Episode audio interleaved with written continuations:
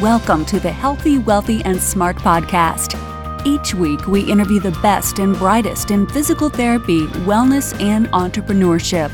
We give you cutting edge information you need to live your best life healthy, wealthy, and smart. The information in this podcast is for entertainment purposes only and should not be used as personalized medical advice. And now, here's your host, Dr. Karen Litzy. Hey, everybody, welcome back to the podcast. So happy to have you join me for today's episode featuring the American Physical Therapy Association's president, Dr. Sharon Dunn. So, for those of you who are not familiar with Sharon, she received her BS in physical therapy in 1987 from LSU Health Sciences Center in her hometown of Shreveport, Louisiana. She has since completed a Master's of Health and a PhD in cellular biology and anatomy. She has been a faculty member at LSU since 1990, currently as an associate professor and chair of the Rehab Sciences Division. Since beginning service through the professional organization as a student, Sharon has served as the State Government Affairs Chair, Louisiana Chapter President, Vice President, and Delegate, and of course, as I said, she is the President of the American Physical Therapy Association. And I was lucky enough to catch up with Sharon uh, just last week at the Federal Advocacy Forum.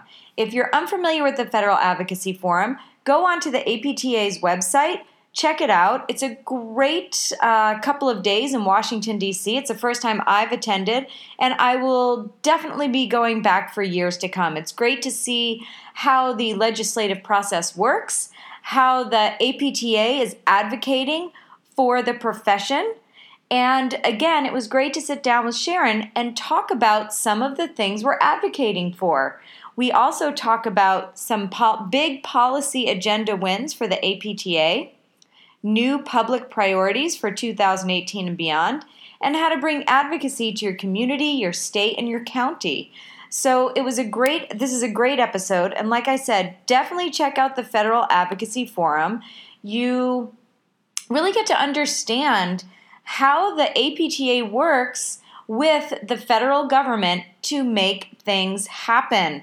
So I know a lot of people say, well, what does the APTA really do? Go to a federal ag- advocacy forum. See the hundreds of physical therapists there from across the country who are there to advocate for their state, who are there to speak to their legislators within their state or to the legislative aides who are pounding the pavement to get things done.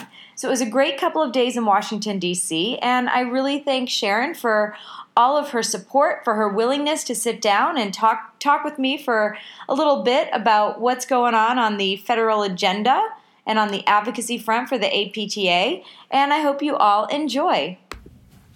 Hey, everybody, I'm coming to you live from the Federal Advocacy Forum through the American Physical Therapy Association in Washington, D.C., and I have the pleasure of sitting next to the president of the APTA, Dr. Sharon Dunn. So, Sharon, welcome back to the podcast. Always an honor and a pleasure to have you on. Thank you, Karen. It's an honor and pleasure to be here, especially at the Federal Advocacy Forum. Yeah, my first energy. one.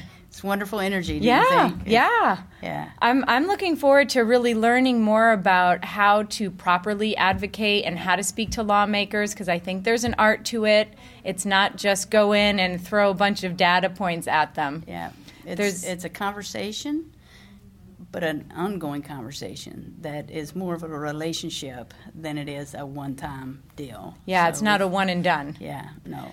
And why is advocacy so important for the physical therapy profession? And and maybe put that in the context of as us as individual physical therapists versus hiring lobbyists to do mm-hmm. our work for us. Yeah. Well, number one, your legislators who represent you on the Hill want to know what's important to their constituents. They know they're going to have lobbyists come to them from organizations, but what is really meaningful to them is when you can share a story about your patients that affects people in their community because they want to represent well. And and the reason it's incumbent on us to educate them is they're not healthcare providers in general. They're they're regular people who need to better understand healthcare so they can adequately represent their their constituents on the hill. So it's important for us to share our message, but it's most important for us to speak for the patients who don't necessarily know that they need to articulate that message. And that was a big takeaway from for me this morning and in the session this morning is that as physical therapists, how we differ from other organizations is when mm-hmm. we go in to advocate, we're not advocating necessarily for our profession, we're advocating for the people that we treat Right. and for our patients. And I think that's a little bit more powerful and can hit more of an emotional nerve within Congress. Yeah, actually, to bring the patient's story to the con- congressional leadership is is what really makes a difference. So you can you can bring all the statistics and numbers you want, but until there's a person attached to those numbers in story is is where the m- meaningful conversations occur and. Yeah, one great advocate, Eva Norman. I don't know if you know Eva. Uh, I think everybody knows Eva. Yeah. what she started doing a couple of years ago was filming her patient on her iPad and then bringing that patient's story directly to her congressperson here, and that was that was impactful. They remembered the patient. That's a great tip. Yeah. Excellent tip. Now, what were the biggest policy agenda wins for the APTA lately? I mean, I think we Yeah, you can you could talk about it. Yeah, Go we've ahead. had one big win lately, but over over the last couple of years, there have been four big wins that I think to uh, I'd like to highlight highlight. Um, one was that in 2016 we were able to get a bill through Congress that provides for locum tenens for physical therapists in private practices. It's, before that bill was passed, if if you had to go on maternity leave or you had a vacation planned, you couldn't bring any anybody in part time to serve the Medicare beneficiaries while you were out. So locum tenens gave us the opportunity for these uh, substitute clinicians to come in and be able to see those Medi- Medicare beneficiaries on a temporary basis. And that's huge because can you imagine what if, like you said, they go out on maternity leave? What is that patient supposed to do? especially in rural America, there is exactly. no option. There's So- no other options. That's and right. That was the story that rang true. That that uh, Sandy Norby was able to get across to Congress that she had to go on maternity leave, and nobody was in that rural community to see those patients. yeah, and that's a shame. Another big win was that we were involved in legislation in late in 2016 called the 21st Century Cures Act. And this improves coordination of rehabilitation research throughout the National Institutes of Health. So this was a big win where comprehensive rehabilitation research is, is being funded for an additional five years. So we were thrilled to be a part of that coalition of rehab researchers. That's awesome. Who else was? Uh, what other groups were involved there? APTA, AOTA, ASHA for certain are part of this coalition, but APTA had a large impact through our Foundation for Physical Therapy and the seed money there that's produced successful NIH research. That's awesome. And As a researcher, that must make you very happy. Well, you see the impact of, of research dollars on the academic enterprise, and if you don't have NIH funding, you lose talented researchers to to other uh, disciplines. So it was it was yes, it was wonderful to see. yeah. Um, the third is this past December, we were able to get language into the annual defense spending bill that added PTAs as authorized providers under TRICARE.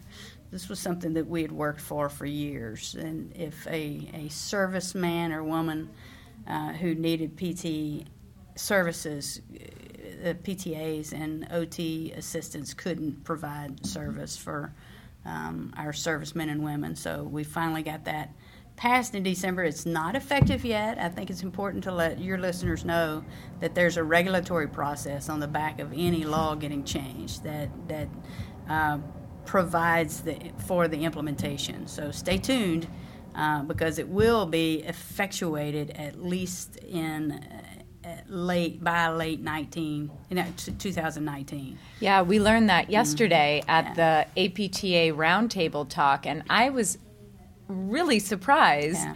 At how long. So, how long something that is signed into law, it has to go through so many committees and public discussions, and then back to committees, and then finally it can be implemented. Right. And I think that's really important, like you said, for the listeners to know that sometimes things take time. Yeah, and, and, well, we're we're thrilled about the congressional action Mm-hmm. and the big victory there, but we also have to advocate on the regulatory side. Yeah, it's not to- over yet. To make sure that that implementation does the things that we advocated for it to do. So, Right.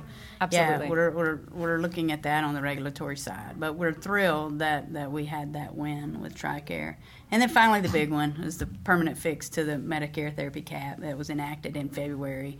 This was the result of 20 years of advocacy on on on the part of our members, our our clinicians all over the country, and their patients. And their patients, who, sure. Who spoke up, and and it was wonderful to see this happen after 17 congressional acts to provide a temporary fix.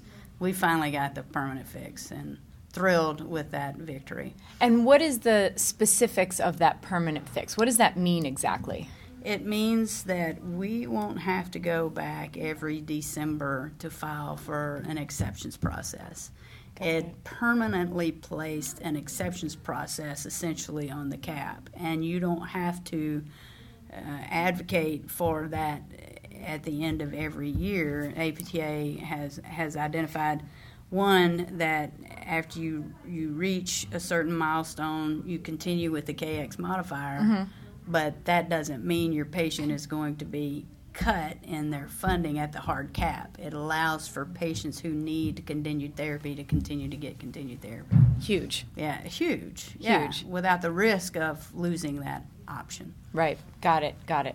So those were the the big big wins. Mm-hmm. So what are we looking at for the future? What are what's on the the docket? So if there are people out there listening and they maybe want to reach out to their lawmakers, what are some things that they can advocate for? Well, and and that's eh, that that huge win allows us to pivot our public policy priorities and our efforts forward. This morning we heard from Ballast Research about APTA's reputation on the Hill. And it's good. It is. Uh, quite frankly, I'm thrilled to learn that Hill staffers and Congress people see the value of hearing from physical therapists and physical therapist assistants. Uh, But it can always be better. So, some of the advice we got as as far as advocacy goes is to share with the legislators what you do for your patients and, and not always go about the money or the payment, but how can physical therapy be a solution to the healthcare crisis in this country? So we've got a lot of ideas, mm-hmm. and our public policy and advocacy committee is already thinking about what our public policy priorities can be now that we have an opportunity to put the cap conversation behind us. So where where do physical therapists fit in population health and wellness is a huge opportunity for us. And so that's one of the things we're going to be taking to the Hill tomorrow, mm-hmm. sharing with Congress how physical therapy on the front end of episodes of care or even in a prevention mode can save huge costs to the overall system. Not only save huge costs, but also keep our Keep people healthy. healthy and mobile and safe in their communities. Right. So we're going to specifically bring that tomorrow in addressing PT's role in the nation's opioid crisis through our Choose PT campaign. So PT addressing a societal problem such as the opioid crisis is huge and what we can offer for pain. The role of physical therapy in digital health and technology as telehealth begins to expand, that timed with the op- opportunity we have with the um, licensure compact is almost a, So a- exciting. a, a nice alignment to to allow physical therapists to to get to people in remote areas who otherwise wouldn't have access. So Yeah. that's another issue. And then finally, we have some education issues. Loan indebtedness is a problem, and, and it's one of the things that keeps me up at night because it's, it's really a, at, at a crisis level. And so there's a bill currently under consideration called the Prosper Act, and that would negatively impact access to student loans. So we're going to talk tomorrow about the need to include physical therapists in student loan repayment programs. Absolutely, because then what can happen is perhaps these bright, forward thinking, wonderful students may not go into physical therapy when they look at how much it may cost mm-hmm. and the price of repayment afterwards. Correct. And then that trickles down to your constituents and, your society and your town and your state and, and, and your constituents access to a high quality Mm-hmm. care provider in their communities. absolutely. Yeah. Yeah, all great issues to bring up for 2018. Now, if you can't get to Washington, D.C., how can you advocate in your own state? What are the best ways for, let's say, people listening to go about doing that? I think one of the best things I ever did in my home state was to offer a congressperson's staff the ability to come to LSU to see our clinic, our faculty practice, and interact with our students. So, and it doesn't have to be affiliated with the university. Clinic visits are a way for the congressperson and their staff to get to know their constituents in in the clinic where they're receiving physical therapy and they learn so much about our profession by by that immersion experience and the staff person that came with it was it was Senator Cassidy never forgot me because we hosted that visit and it was just a natural relationship builder because it gives the congressperson an opportunity to be seen at home in a clinical community, but it also gives you the opportunity to build a relationship. Um, and, and it has a huge upside and impact on that relationship building. Uh, the other thing that is very helpful is getting involved in volunteering in a local campaign. If you don't have financially the resources to to to give to a campaign, sweat equity is just as appreciated. Give your time. Being Sometimes there- even more appreciated. Yes, putting yard signs out, being at a call center, stuffing envelopes. When they see you as part of their workforce to get elected, they never forget that Mm-hmm. effort, and, and that that breeds a, a desire to listen to your issues. So those are two ways to get involved. And, and then anytime you see your legislator um, uh, hosting a town hall, show up Just go. and and participate, ask questions, and and it's good to ask questions about healthcare in general, and to show an interest about PT's role in in solving some of the issues we face, but also a genuine interest in in the public's health. Absolutely. And I think uh, something that you had said before is you don't just do one thing and then call it a day. It sounds to me like it's all about building positive, healthy relationships, whether it be with the congressperson or with their staff or what we heard this morning was their district manager is a very very important person to Right. kind of be able to build these relationships with.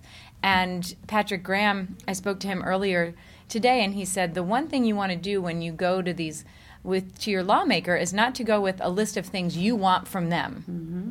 But rather how can you create a win-win how can you make their life a little bit easier what can you do to help them and help their constituents and that goes a long way Yeah, never never leave that meeting without offering to be a solution. Mm-hmm. Is there something I can do for you? Or here's what I see in the district. Here's a solution that, that I think might work because, yeah, they get they get um, offers to help all the time.